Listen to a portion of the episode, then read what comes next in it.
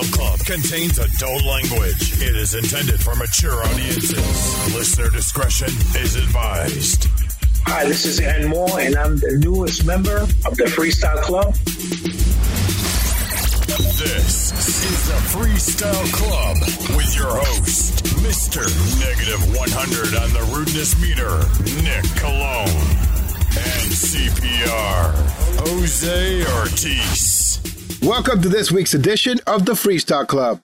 My name is CPR Jose Ortiz, and I'm being joined by the broken one, Nick Cologne. It's time to set you free. This love is broken. Hey, what's up, everybody? Of course, the unknown admin, Rafael Reyes, is on assignment. So we have Nick Cologne hosting with us this week, doing a great job. I loved him in the Freeze episode. We had a lot of fun with that. But uh, this week, we have a very special guest, an icon in the Mic Mac era of freestyle. Please welcome and more. What's going on, people? How you doing, guys? How's everybody? I'm truly happy to have you here. You're one of the uh, first Mic Mac artists from the genesis, the, the starting point of Mic Mac Records. How did &More come to be? Was &More one person singing or was it a group? Well, uh, &More was a group. It started as a group.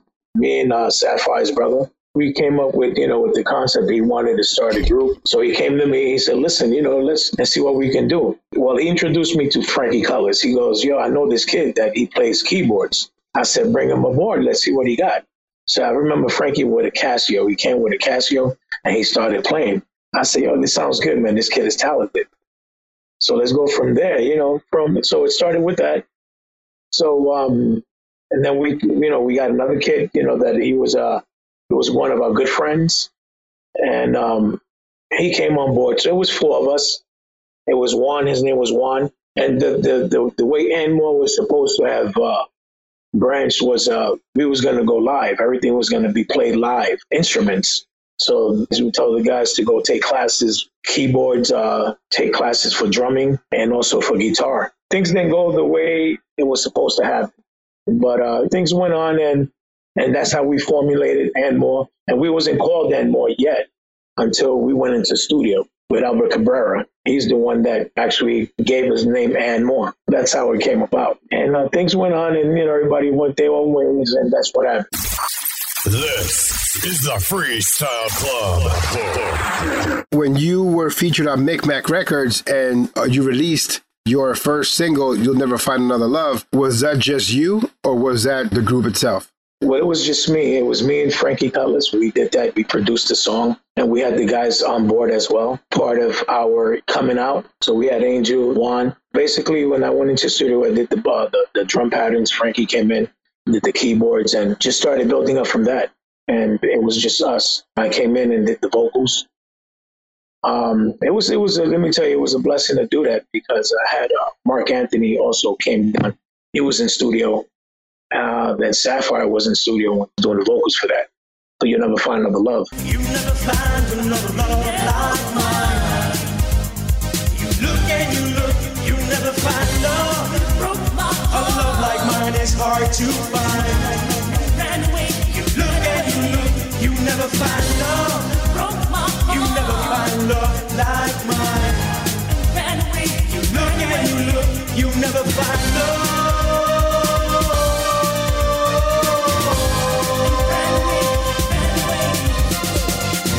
So is there a secret version with Marc Anthony? Well, it's funny that you say that because Marc, you know, when I was doing the vocals, when I was putting down vocals, he was actually, you know, training me, you know, do it like this, do it like this. And in the beginning, you know, so it, it you know, it was it was interesting because I got him on a cassette. And everybody wants me to, you know, always up that cassette, and I'm not gonna do that. right. I have a cassette with him singing "You'll Never Find Another Love" the whole track. So, and it was crazy because it, it changed from that, you know, because uh, I, I added more to "You'll Never Find Another Love" as I was listening to it. That's when we came up with the songs. I was actually curious, like, what your involvement was. You know, did you do writing on the record? Yeah, that's me. Did you have input on the um, the direction the music went? So knowing that you did the percussion, That's actually uh, pretty cool because not a lot of um, artists from back then they didn't, you know, get involved too much with that stuff. They would just pick to sing the song and that's it. My background goes way back. I grew up with a lot of musicians as a kid, especially in the salsa era. I grew up with a lot of like uh, Jose Manuel Jr., I know El Canario. All that I took it and blended into what I like doing. There's a lot of comparisons between freestyle and salsa. One of them is that the older the song gets, the better it is. Our Latino people very meticulous with with salsa and freestyle. You know, mm-hmm. sometimes they don't accept newcomers, and so exactly. when they hear that classic sound, they they want to hear that classic sound. They don't accept anything else but the classic sound. And exactly. and to them, the older the song, the better. El Gran Combo. Even now, Gilberto Santa Rosa, you know, he's a classic singer now because that's that's one of my that's one of my singers that I love. I would love to do you know do a, a thing with him because he's he's one of the best you know that I feel in the salsa era. I, I love his style, and that's he, the style. He had the yeah. he had the best streak in salsa history. Album mm-hmm. after album, hit after hit for about ten years. He was just killing it. That's my comparisons to freestyle. Some people say that salsa is dead, just like freestyle. And of course, we know different because these salsa concerts, these freestyle concerts are always packed. Yes, because everybody loves to hear the old stuff.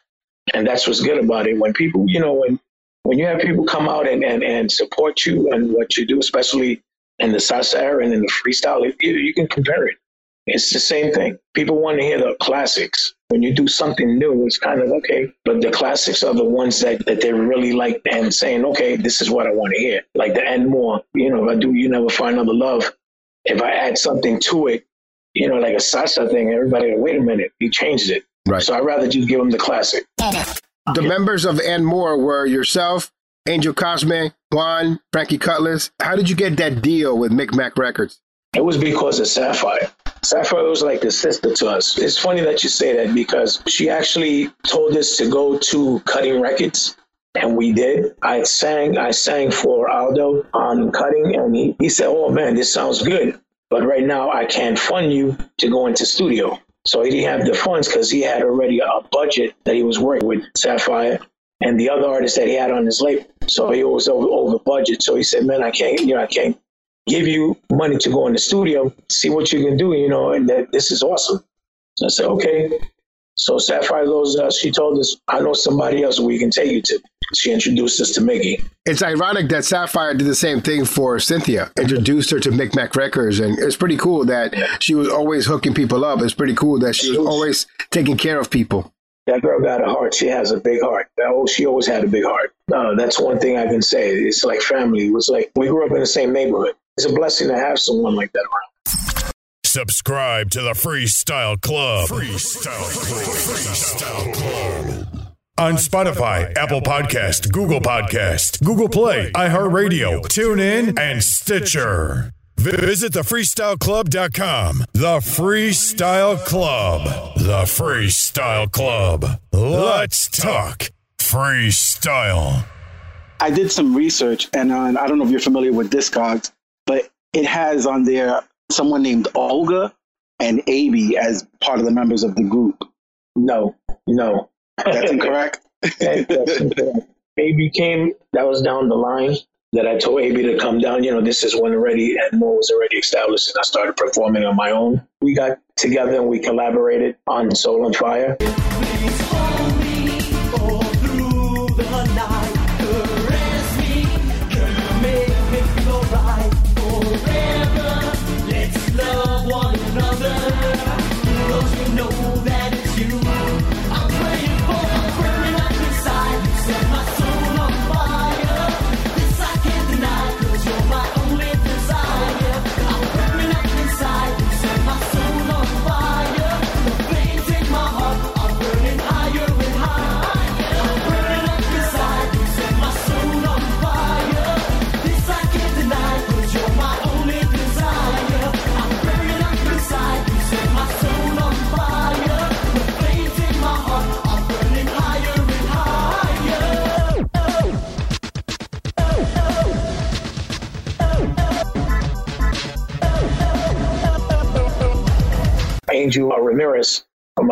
Ramirez from my Barrio Boyzz, he's the one that wrote the song.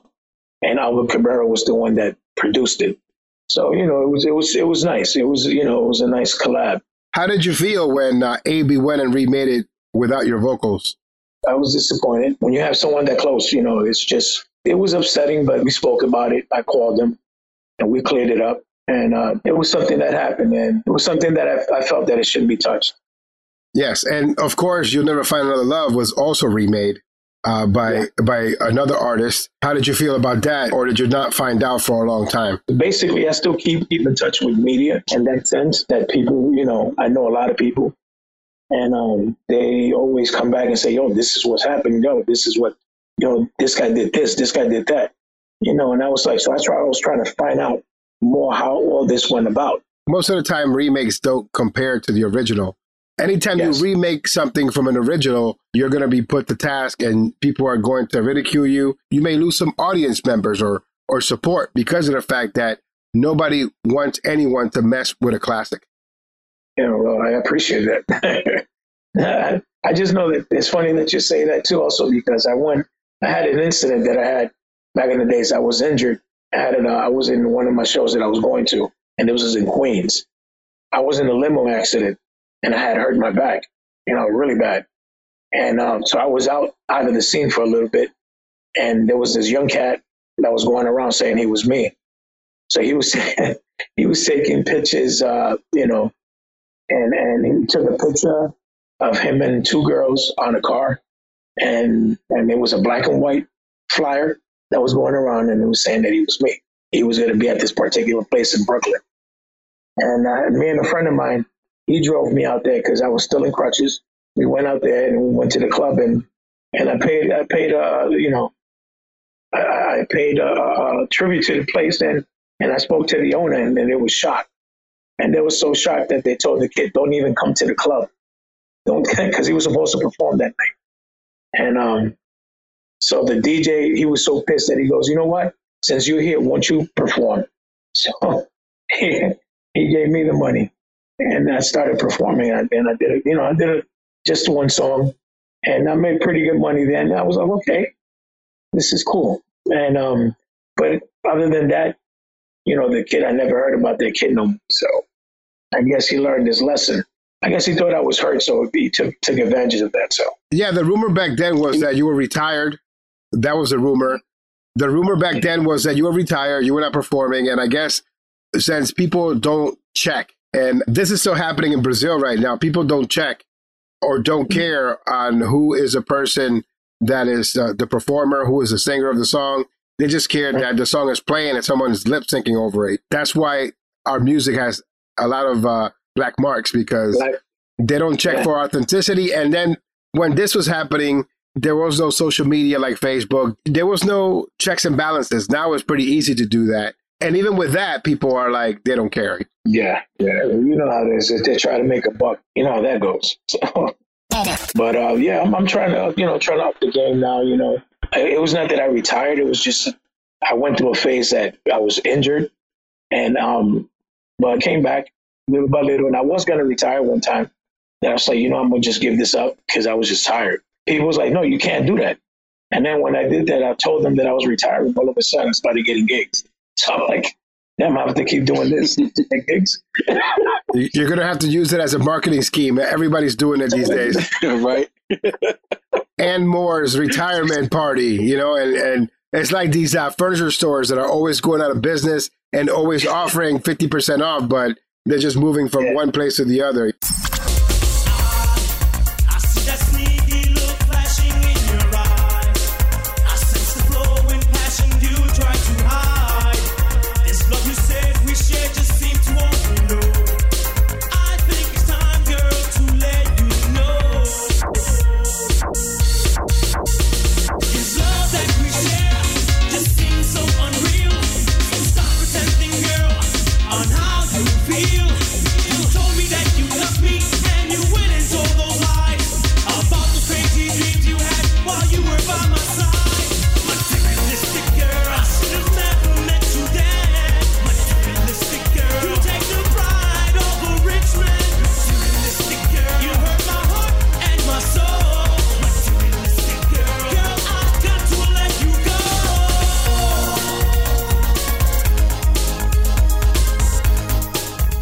Skipped over a song when we discussed your catalog. You'll Never Find Another Love was your first release, and Mhm. Soul on Fire followed something that uh, to us is a phenomenon in New England. And it's a song about a woman who used a man because he had money. Materialistic girl. And let me tell you, every every broke person that I know would dedicate that song on the radio. You know, you could have been you could have had five dollars in your pocket, you could have been on on uh on public assistance, but you would dedicate materialistic girl to that gold digger that you dated that no longer wants to be with you. That's the song that went underground as, as you know, that gave me that that that lift. Because you see, the song went under, you know, underground, and then everybody's just started playing it, all the DJs, and which I thank, I thank all you guys for playing the song and having me exposed like that, which was awesome. That's what recognized the song "You'll Never Find a Love" as well. But "Materialistic Girl" was the one that was always been played by your DJs, which I, you know, I appreciate. Yeah, it's because we we make pretend that we're flossing, but we know we're broke. Materialistic Girl, I wrote that song on the sixth train coming home from Pelham Parkway. I was coming from the beach, me and Frankie, and um, and I started writing right in the subway. I was in the last cart, and I was just kept writing, and things just started coming off, you know, off the head. And uh, all of my songs is from an experience that I had. That's the Gold Diggers national anthem right there. Everything about that song is epic. The edits, the extended version, the break, and of course the writing. How did you present that song to Mic Mac Records? I started writing it, and then I just started putting it together at home. I was just putting pieces together. As I was, as I continue, I was, I was continuing writing. It's it was just coming to me, and things that I was thinking about, what I was going through. I was like, damn. It's like you, you know, I was putting. It was like a metaphor. You know, you put, you take the pride of a rich man. It's like where you get that. You know, it's like that just came to head. so, and from there, I just continued, just just continued writing, and and it just became Blossom. And I just went to Mickey. I said, listen, I got another song that I have that I want you to hear. And then that's why I put it together and I sang it to him. And again, we went, me and Frankie went into studio and did that as well. Because Mic Mac didn't touch nothing of ours. So produce that, well, but that, you know, I'm putting that out there as well because Mic Mac did, didn't produce anything for us. Uh, whose idea was it? The hard guitar, man. That was awesome. That's me. I, I, that's one thing I love. I love his guitar. I love guitars. So I had the guy Papa John Michaels uh, uh, put that uh, guitar piece in there because that's that. I, I love guitar. I love guitar, and I wish I learned how to play guitar because believe me, I would have came up with a lot of more songs. but yeah, I told him to put that in there, and it, and it felt perfect with the song. We typically talk about contracts and, and money because, of course, you know, Mic Mac is known as the label that uh, hashtag huffed over a lot of people, right? It's a learning experience and people now can learn from generation before them. So how was your experience? I looked over the contract. I had people look at the contract. And basically everybody was telling me, oh, the contract is legit. So I'm like, okay, if it's legit, let's, you know, let's do it. Cause I was, I was, I was skeptical about giving my rights to anything. And because that, that was the smart thing I was trying to do. And I gave it to someone thinking that maybe he'll give me under here states that if you do this, they'll take this. And what I know now, I wish I knew back then because I wouldn't be had the way they did to me. And that was, that was, that was kind of uh, shady what they, you know, how they went about, but it pissed me off. And till today, I'm kind of little, uh, it ticks me off because someone that lives comfortable elsewhere without monies and, and, and us that we still, you know, I can't say I'm sorry because I, I'm, I'm blessed. I have a job and it's a good job, but I, I always work, even though I sang and do my performances, but still it, it ticks me off that you, you come up and create this beautiful thing that you you want people to know you as and and someone just come from underneath and steal it from you. And that's basically what they did. I used to always go up there and fight with marvin slack and mickey but it was more with marvin. I was like yo wait, can i see the books? Because i know this song sold. So every time i used to go up there they used to put, always give me the books that that states that it was in it was in selling much. There was two books. yes, yes. And i knew about that.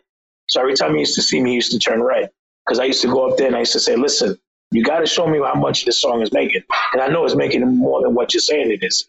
That's the way it came about. I was, I was very furious about that. And the way people are just living off our monies.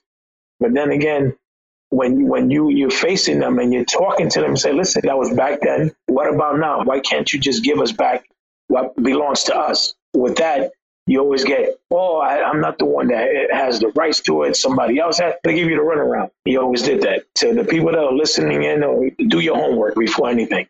But now, now the way the kids are, you know, be smart about what you do before you get into a record label. Look at the contract.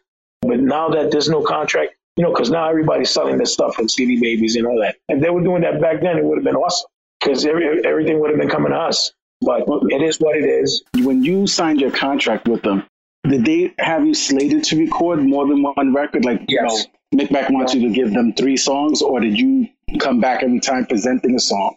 I, I, pre- I presented a song to them, and, and Mac they offered us uh, on the contract. It stated that they'll give us what is it, a, a LP? It was a more of a let me see, I think it was seven songs or something like that, an album Right. to do an album, and they uh, he breached the contract because we never got to do an album. Everything was all singles, and and everybody else got an album. Uh, Johnny O did two albums, Cynthia did two. So what happened to us? You said you was going to give us a, you know, you was going to give us that that opportunity to go in and do an album. So we was trying to set some songs up to try to go in and try to at least get at least five songs just to get into an album. But it, it was breached. Contract was breached. I was so pissed that I said, "Listen, just release me from this label because I can't. I can't deal with the bullshit." That's that's what got me upset. Did you ever see any residuals? Um, did you get any money? Yeah, that's one thing. Yeah, one thing I did. I, I my my see my my my song is copyrighted. I, I copywritten the song before Mic Mac because what they did was they copywritten the song right after me. My song is copyright. You know, I got all my rights there. I got you know got it co- copywritten. I have it on you know from ASCAP. I got materialistic girl and also you never find another love. This is what when when they went into to you know I went and I looked up and I went into ASCAP. What they did was they, they recopied my song and that's what they did. And and and but then like, I was trying to get a lawyer, but the lawyer was trying to charge me two hundred dollars an hour just to read contract. So I was like, yo, I don't got that kind of money. You got to love those 80s and 90s lawyers that were charging you $200 an hour and they know that Yeah. you couldn't afford it. Exactly. So that's that was the that was the flaw right there. Because and then the thing is that most of most of these lawyers knew the labels. So it was basically you was gonna lose anyway. Did you receive any money up front for your production? Did you receive any royalties? Did you receive any money from Mic Mac for the sales? I did, I did, I did, I did some. I got received some, you know, some funds, uh, some funds from Mic Mac, but uh, it was very little. And then I never, then I, I received from ASCAP very little as well because I found out that uh, he blocked everybody that was on the label, and whatever goes out, like it's played on YouTube or whatever, that goes to him, to Mic Mac. So anything that's put out there that's ours, that all the songs that are out there, we don't see residuals from that. What I collect right now, I got into more of a SoundExchange. I know you probably guys know about that. SoundExchange is the one that's collecting my residuals. I'm getting paid with that. And um, that, that's funding me. And, and let me tell you, they're doing a great job, man, because they, they, they, they're collecting. And those people that are out there, this young guys, if you guys write, you know, if you guys wrote a song or whatever, go in and into SoundExchange, man, and recoup your money because that's what they do. But uh, yeah, that's basically, you know, that's that's what they did to me. This is the Freestyle Club. You bring Aby into the fold. Aby was no, he wasn't doing none at the time. He used to hang out with us, me and my role manager. And I said, Yo, Aby, would you like to get down and be part of &More? We can do this together. And he goes, Yo, you serious? I said, Yeah. He goes, Let's do this. From there, we took off and we used to practice. I used to have him do some steps. We started doing dance steps, routines. If you go way back, if you look at I don't know, people I know people got videos of the you know like VHS because there wasn't no videos back then. phones.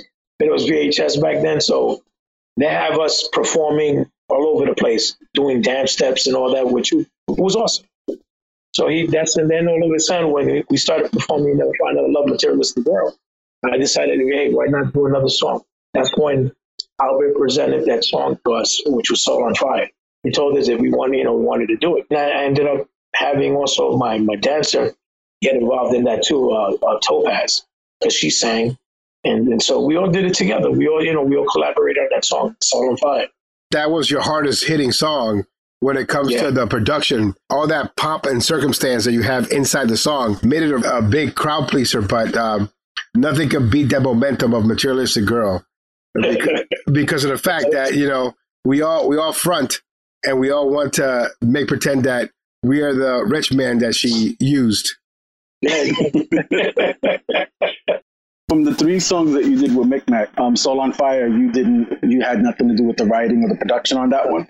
No, I didn't. I didn't. That was Albert Cabrera and that was uh, uh, Angel Ramirez. And then I did the Let It Go with Metropolitan. That was uh, Metropolitan Records. That was uh, with uh, Charlie Rock. There was some time between that, right? Yeah, yeah, yeah. We did. There was time between that But you, you And- called yourself more and more. What was there a change? because Charlie Rock didn't want to have a conflict with Mic Mac using &More. And I said, dude, but it, it you know, it's my name. It's you know, it's a name that I use. That's not you know, it's not imprinted and and, and Mic Mac's on their thing because more and more and more. That's why I put more and more. And let's just do it like that and just leave it like that and you know, let's go with it. And the one who wrote that song was uh, Ron Esco. So we did that and uh, and it, it was it was fun to do. It was a fun song to do, and it was on Metropolitan Records. It was a compilation that Charlie Rock wanted to do. So I said, "All right, cool. 'cause We're cool like that." I said, "Let's do this." How about Metropolitan? Was it better there? No, I I just did that song. It was just being a compilation. It was me and some other artists that did a collaboration for for Charlie Rock. That that was something that he threw together. It was nothing that I was on that label.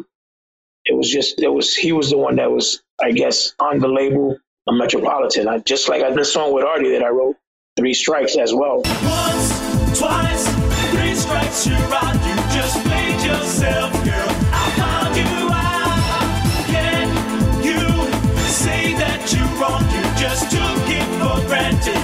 Let me off. Part of Artie and Friends, which also went to Mic Mac Records. Yes. He, Oh he- wow, right, it did. this is me putting vocals down there all over the place just to, to keep the name alive. when you're booked and doing shows, do you perform the other two songs? Yeah, I do uh, Soul on Fire. Uh, Let It Go, I haven't done. People just wanted to just to get to the point and find another love, and and they kept asking for that song. You know, find a materialistic girl. So I added Soul on Fire there just to keep to elongate the, the the show. But other than that, in the future, I'll probably do it again. I'll, I'll come out and do all, all four songs. I don't mind. And when you're up on stage, it's like you lose it. It's like you, you're in another, another world, and that's what I love. I love to entertain my fans. You know, I love. What about new music? Are you planning to release something new? Yeah, I have I have stuff in the works. And now I got my little studio in my house. So, and I have also another studio that we work out of with all this that's going on right now. So everything is just falling falling into place little by little. But definitely in the future, I have something. So that's exciting. That we got that to look forward to. Probably do a little salsa song. I'm to one single. That's it. Who are your salsa influences? Alberto Santa Rosa, Víctor Manuelle, and also Tito Nieves.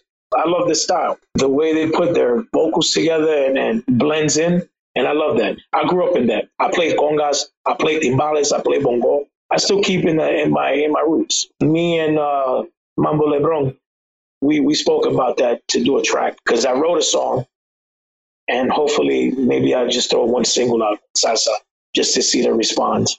Subscribe to the Freestyle Club podcast at freestyleclub.com. Um, go.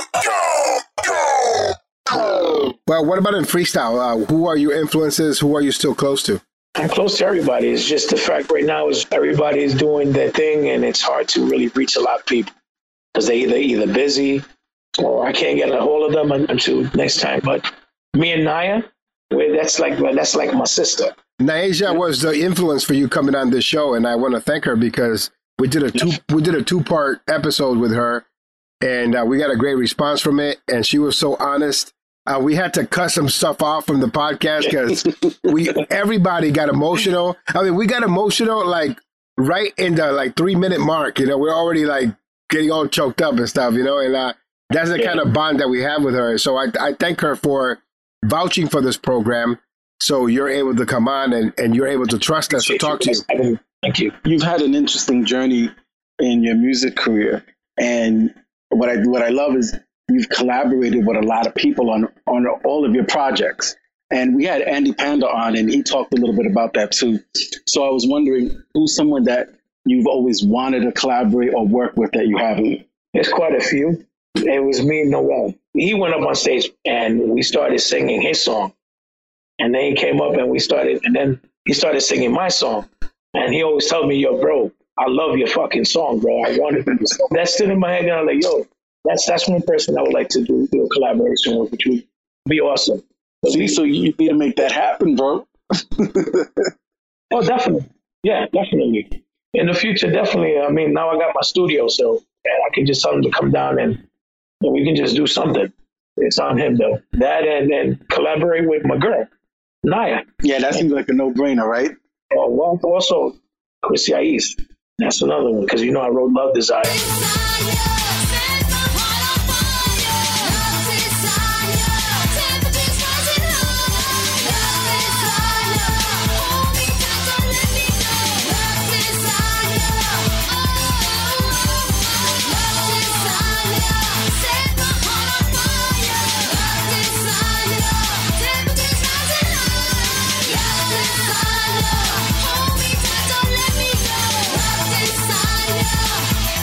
I'm the one that's singing in the background with this girl named Jeanette. We're the one that's doing Love Desire. We're the one that's doing the background. You know, she is, she's a blessing. She's also scheduled for a future episode of the Freestyle Club. She does a lot of volunteer work and she does a lot of things altruistically. Once she's done with that during the summertime, she's going to come on the shows. Do you listen to any of the current freestyle music? Oh, yeah, I do. The Zammy Zones running. That caught my ear. I was kind of shocked with that. I was like, man, you kicked ass on that song. Let me tell you, I listen to New School. I want everybody to know that just because I do it, I listen to everybody's stuff. And, and, and sometimes I don't know the names of the, some of these artists, but I listen to them. And let me tell you, these artists are great, man. They got a lot of great artists out there. The young cats are they doing their thing. And just, just keep going. Just keep doing what you're doing, man. Especially little uh, Willie Valentine's daughter. That's kind of shocking to me, too. I was like, wow, this little girl got vocals. She got talent. Yeah, she's amazing.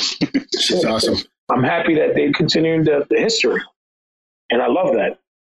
That girl, Ike, she got tremendous vocals. That's why I had her perform with me at that, at, that uh, the Renaissance in Miami. That's awesome that you say that because there are a lot of new artists that are saying that your generation doesn't want to give them an opportunity. And here you are, you Ike, one song, You Never Did Me Right.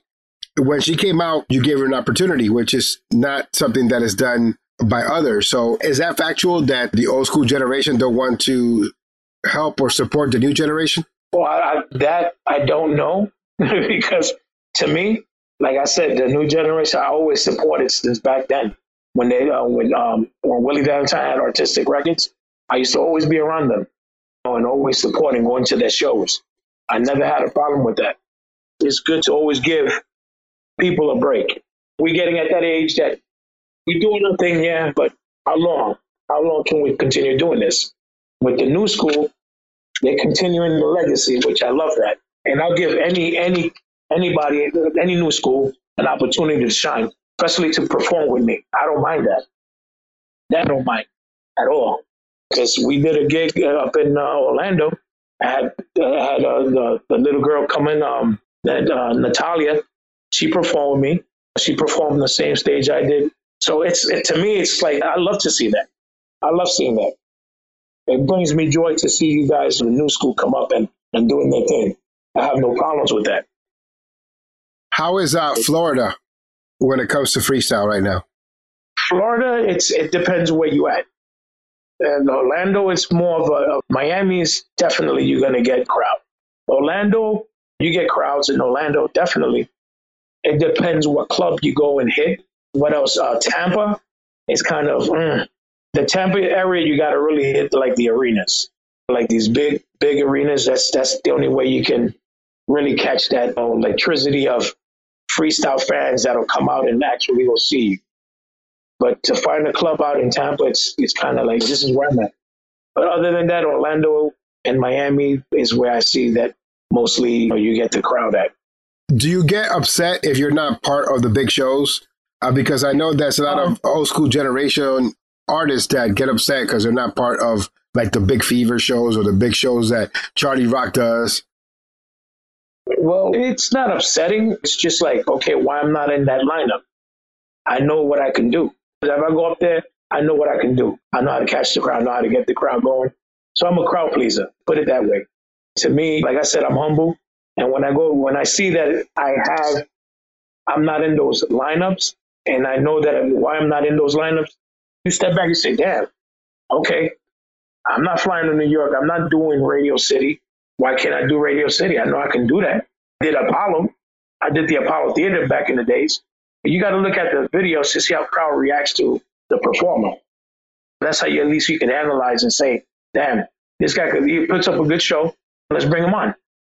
But it seems like everybody has their own sort of circle. So it's that's just the way it is. It's like an A, B, and C list. So Yeah. you know how that goes. Yeah, they got the A, B, C, and then sometimes D, and then Y, Yeah. y. and the and the A, E, I, O, U, U, and sometimes and the, Y. And the blacklist, yeah. And when you get blacklisted. So it's it's, it's a lot. It's a, you know, there's a lot that goes with this. I That's would. why sometimes I stay away from the media, man. I stay in the background, Mhm. but I get the feedback from people. My wife, she gives me background. She gives me the feedback because she's always on the circuit, checking everything out. And that's just the way it is. You know, I stay away from the, the social media because of that reason. What do you What do you see about social media? Is it a, a positive or a negative? What are the things that that turn you off about it when it comes It's, to it's music? neutral. To me, it's neutral. It can be good and bad. It could be good and bad because it has it has leverage in which if you're an artist, that's a way a good way of actually introducing yourself to the media to the people. So it's basically you're promoting yourself, and which is a, that's a good thing. But then when you get people that just go in there just to backlash and do all this great, that that's that's a bad thing. So that's why I stay away from that. Sometimes I come on and I say things, posted one thing. It was something that I said a long time ago, and they, the people took it out of proportion, and then all of a sudden I started getting people that got on the site didn't know. I said, "Guys, you you guys don't know what I went through or what I went through with certain people, so you can't just try to lash at me because you feel a certain way. You're jumping on a bandwagon of somebody that's out there, and that's what was going on with the media. That's why sometimes I just step back and just watch and don't say nothing. So, what was it that you said? It's just a, something that I just put up that was always said, and, and I just brought it to their attention. So, let me ask you about credit. Why do you think it's so hard for people from your generation to give credit for things that were done back in the past now in 2019?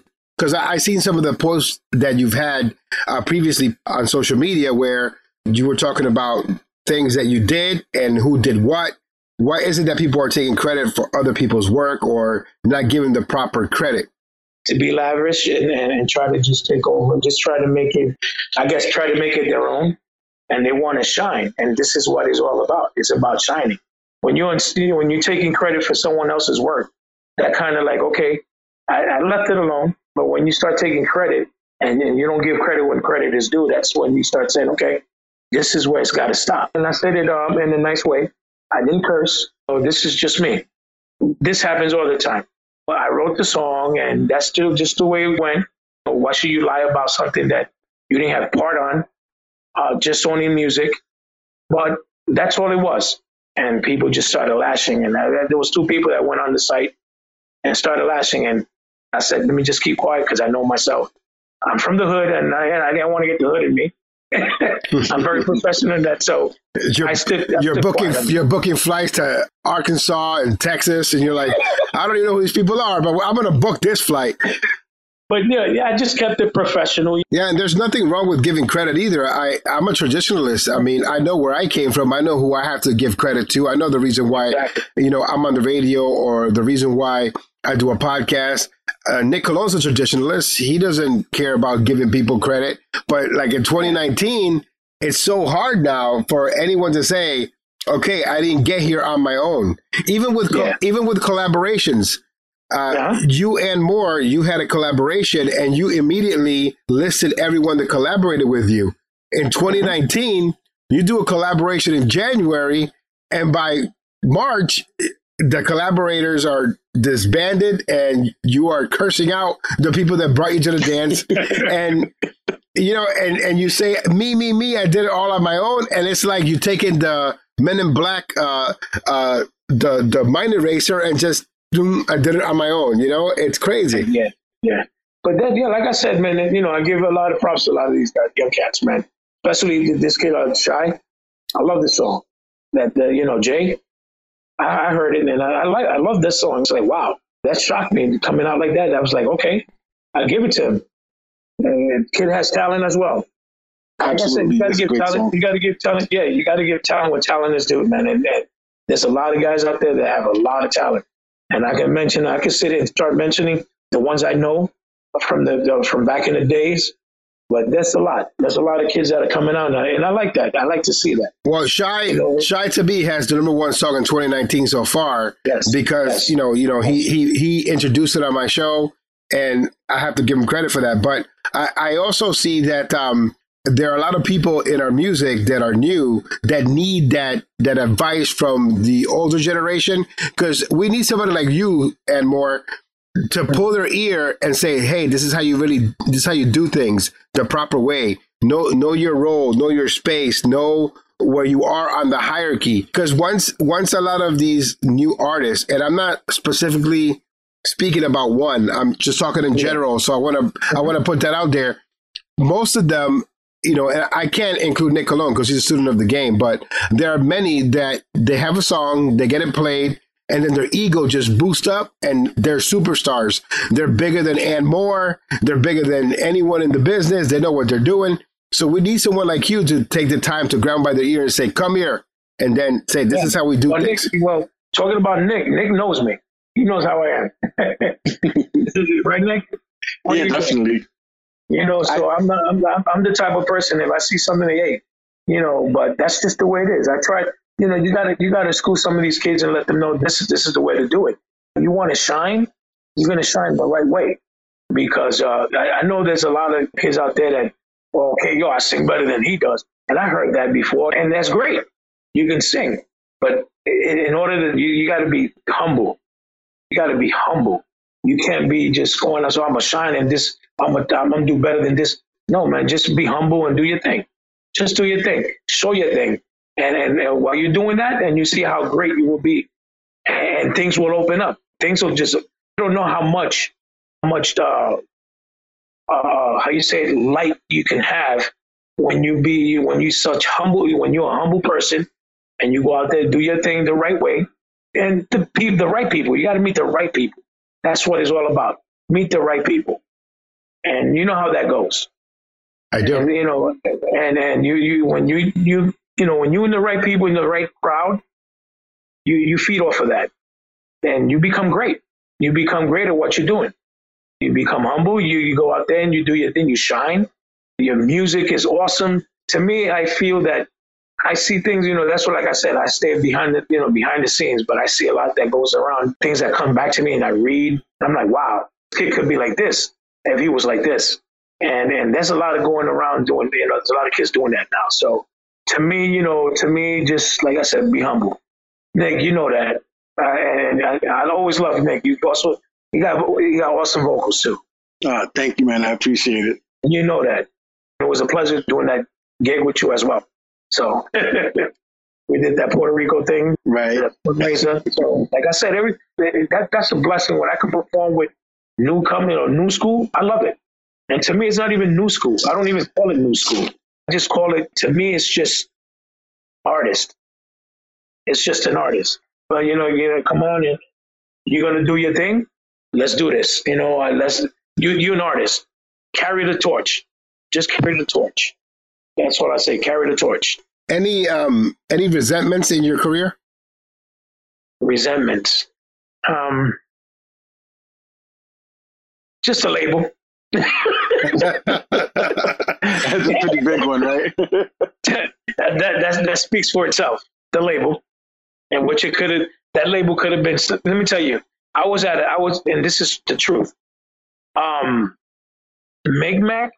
I remember Columbia coming up to Mickey and telling that they wanted to pick up Mic Mac, and he told them no. Columbia Records, and that was crazy. I was like, what?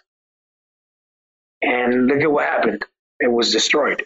Yeah, man. I, I remember being told stories on how the back catalog of the CDs were just dumped in a dumpster. All those CDs were just there in the trash compactor being sent out to be destroyed. I'm like, you know how many bags I would have brought to those trash cans to take those compilations, you know?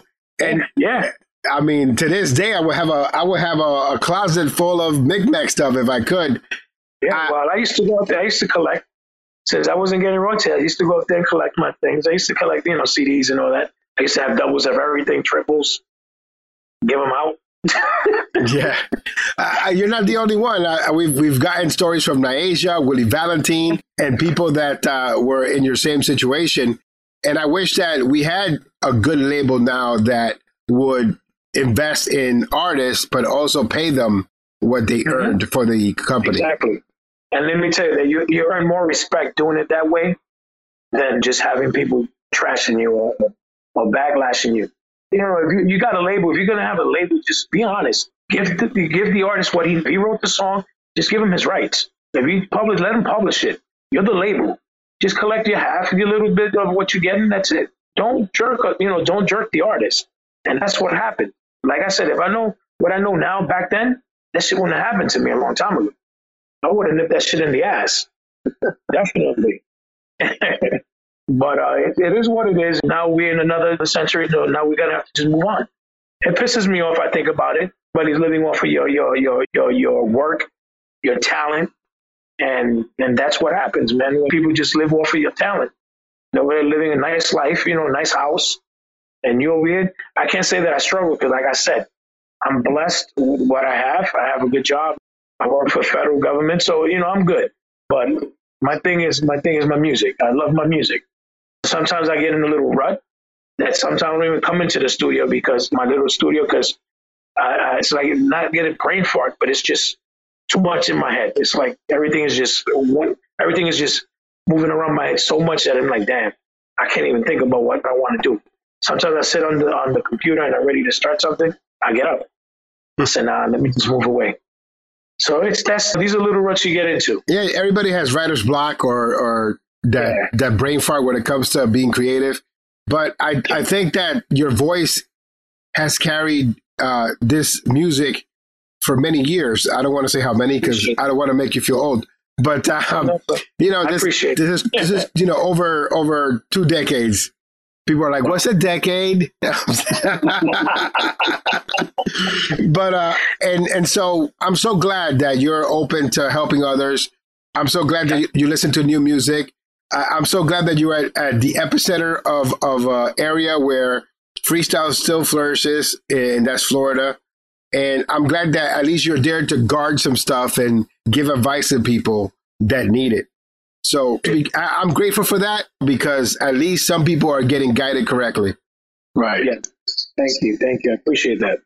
That's so relax. You just got to be, like I said, man, be, go, do your thing. If you're, you're an artist, do your thing. That you want to sing, sing. If you could, that's the way you express yourself, go do it. If you got good people around you, that's the better. That's, that's even better. And if I can help an artist, you know, like back in the, in the future, you know, uh, one of the young, you know, young cats, I bring them up here in my studio. We do a collaboration. That's, that's even, even better. I, I don't mind that. That's that's just me because I, I don't think that you close doors on people. I, and that's one thing I always learn: never step on toes, because you never know what it could come back at you. Absolutely. And and that's why I'm always the way I'm. I'm, I'm always the same person I always been back in the days since, since '88, which I won't change either. Hands down in your career, what would you say is like the craziest moment that you've had or something that impacted you that just stayed with you all this time? Like in what sense? Um, just like, I don't know, maybe, maybe it was a, a time performing on stage with someone or or just like a crazy story of something that happened, I- I got scenes that people don't know about. Oh, I got crazy stories. I got a lot of crazy stories. Ding ding ding. Especially out here in Florida when we first came out out here in Florida. It was a big tour that we did. It was Jaya. It was me, Jaya, Coro, Artie. Uh, I think it was Fast Forward. There was a whole bunch of us. We we did the fairgrounds out here. So I think it was in Tampa, up here in Tampa. And Sandeé was there. Tony Moran, the Latin Rascals. It was nice. It was awesome. And we was all in the same hotel. Crazy. Coro with his crazy self, he went and ordered like five pies of uh, pizza and let her rest in peace. He sent it to Sandeé's uh, room. And and she came knocking on my door. She came in broad with a bra with bra, and I'm like, "Yo, this girl's crazy." She, I said, "Goes no, who who who's the one that sent somebody ordered pizza?" I said, "I didn't order no pizza." He goes, "They sent me five pies upstairs," and I know it was. So I and it was Coro. And Wow. it- but it did that was that was us back in the days. Uh, Laissez Faire was there as well. You know, let me tell you, it was we had a pajama party. The girls from pajama party, they were also. We let me tell you, we had that hotel. It was all for us. That was a great moment. That, that that back in the days, that was a great moment. And I still have that flyer. And maybe I'll put, I'll probably put that flyer up on one of my maybe a throwback days. Maybe on a Thursday, I'll probably throw it up of that flyer, of that good moment. But I yeah, we had a good time. It Definitely a actually good a nice, diverse lineup. Oh, Uh, you know, all the, the mix up of the artists that were there because you don't see that often. Usually, it's just the same people over and over. Yeah, yeah, yep. It was Jaya, me, Artie, um, Laissez Faire, Pajama Party. They, they were all there. Uh, Jaya, like I said, it was all of us. And I like Sandeé and Sandeé with all the pizza. And Sunday. It's funny 'cause that she went straight to you. Why? Because you were you were a pizza lover. You know, no, it's just like, she was going. She, I heard that she was going from door to door. So, so she called. She went in and she goes, "Who ordered five pies and send it to my room?" I didn't order five pies, and it was it was uh it was Coro with his pranks, well, that's and awesome. was, that's that's I mean, he is. he's still doing it now. I seen that chicken stunt that he had uh, a Yeah, few a few months ago. That's, that's my boy. Coro's my boy. He's like you know, he crazy as hell, but it's that the sense of humor he has. But he always kept it real, which is cool. That was that was us back then. Until now, if we we still the same, is because we enjoy it. You know, we enjoy that that life in us. Just because we're getting older doesn't mean that we can't enjoy the life that we have. Just the way it is, man. It's just gotta enjoy life now. Right. You never know what happens could happen tomorrow. We never we can't even predict the future. So we enjoy what we have now. I'm just glad I'm just happy that you guys have me on, you know. Yeah. I, I know a lot about you, CPR. I know, you know. Uh oh. But he, uh, I, I, Just bring it up. I, I was I was just accused of, of, of cracking on somebody with PTSD. What what else have you heard? Oh no, no, no. I'm talking about. I'm talking about in the sense that you know, you know, I, I know the way you are. You're straightforward, and I love that. That's what you need sometimes. You know, you need people like that. I, I love I love to be a traditionalist. I, I love this business. I, I I love this music. I wouldn't put up with the shit that I put up with on a daily basis. Believe you me. Uh, but uh, I'm a traditionalist. I just I was listening to David Lee Roth going crazy. Uh, the the album, the one that he looks like an Indian with, with a bunch of feathers in his face, and then I Okay, and then I tuned into a radio show that was playing freestyle, and I never looked back. I don't listen to anything else but freestyle. So it's crazy, you know. It, it's crazy to me. And and it's That's a, what you're doing, thing, man. &More. It's been an honor to have you here on the Freestyle Club. As uh, it is customary, we do something called the Pick Hit of the Week. This is the Freestyle Club. Pick hit of the week. Welcome to the Pick Hit of the Week. Of course, it is customary for our guests to uh, let us know what their pick hit of the week is, &More. What is your pick hit of the week? Shine with all my heart. Torn apart, you've been lied to. If you give me the chance, I will show you all this pain inside your heart.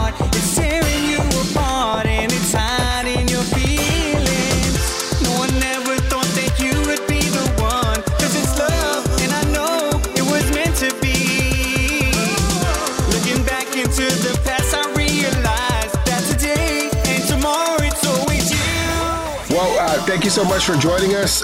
I, appreciate you. How can people get in contact with you for bookings? Well, my wife, you go on my, my, my fan page. I have, you know, my bookings on my fan page. You can go to the, the original Will and More. And if not, you can follow Evie on her fan page. Oh, So she has a Facebook. And she can connect me, you know, you can connect to that and she that's how I get my gigs through her. Well, thank you for joining us. I appreciate and you. Thank you for having me. Thank you for having me, guys. And you know, anytime. See you guys one day. I, definitely. It was a pleasure talking to you tonight. All right, so definitely. Thank you. It's a pleasure. This is mine. All right, guys. Thank you. Nick Cologne, what is your pick hit of the week? My pick hit's gonna be my boy Sean David. Part me the. Did you pick that already? I'm gonna keep picking it. It's my favorite song. it really is. Like I really have loved the record. shadows of heartache. Thought I'd never find true love again.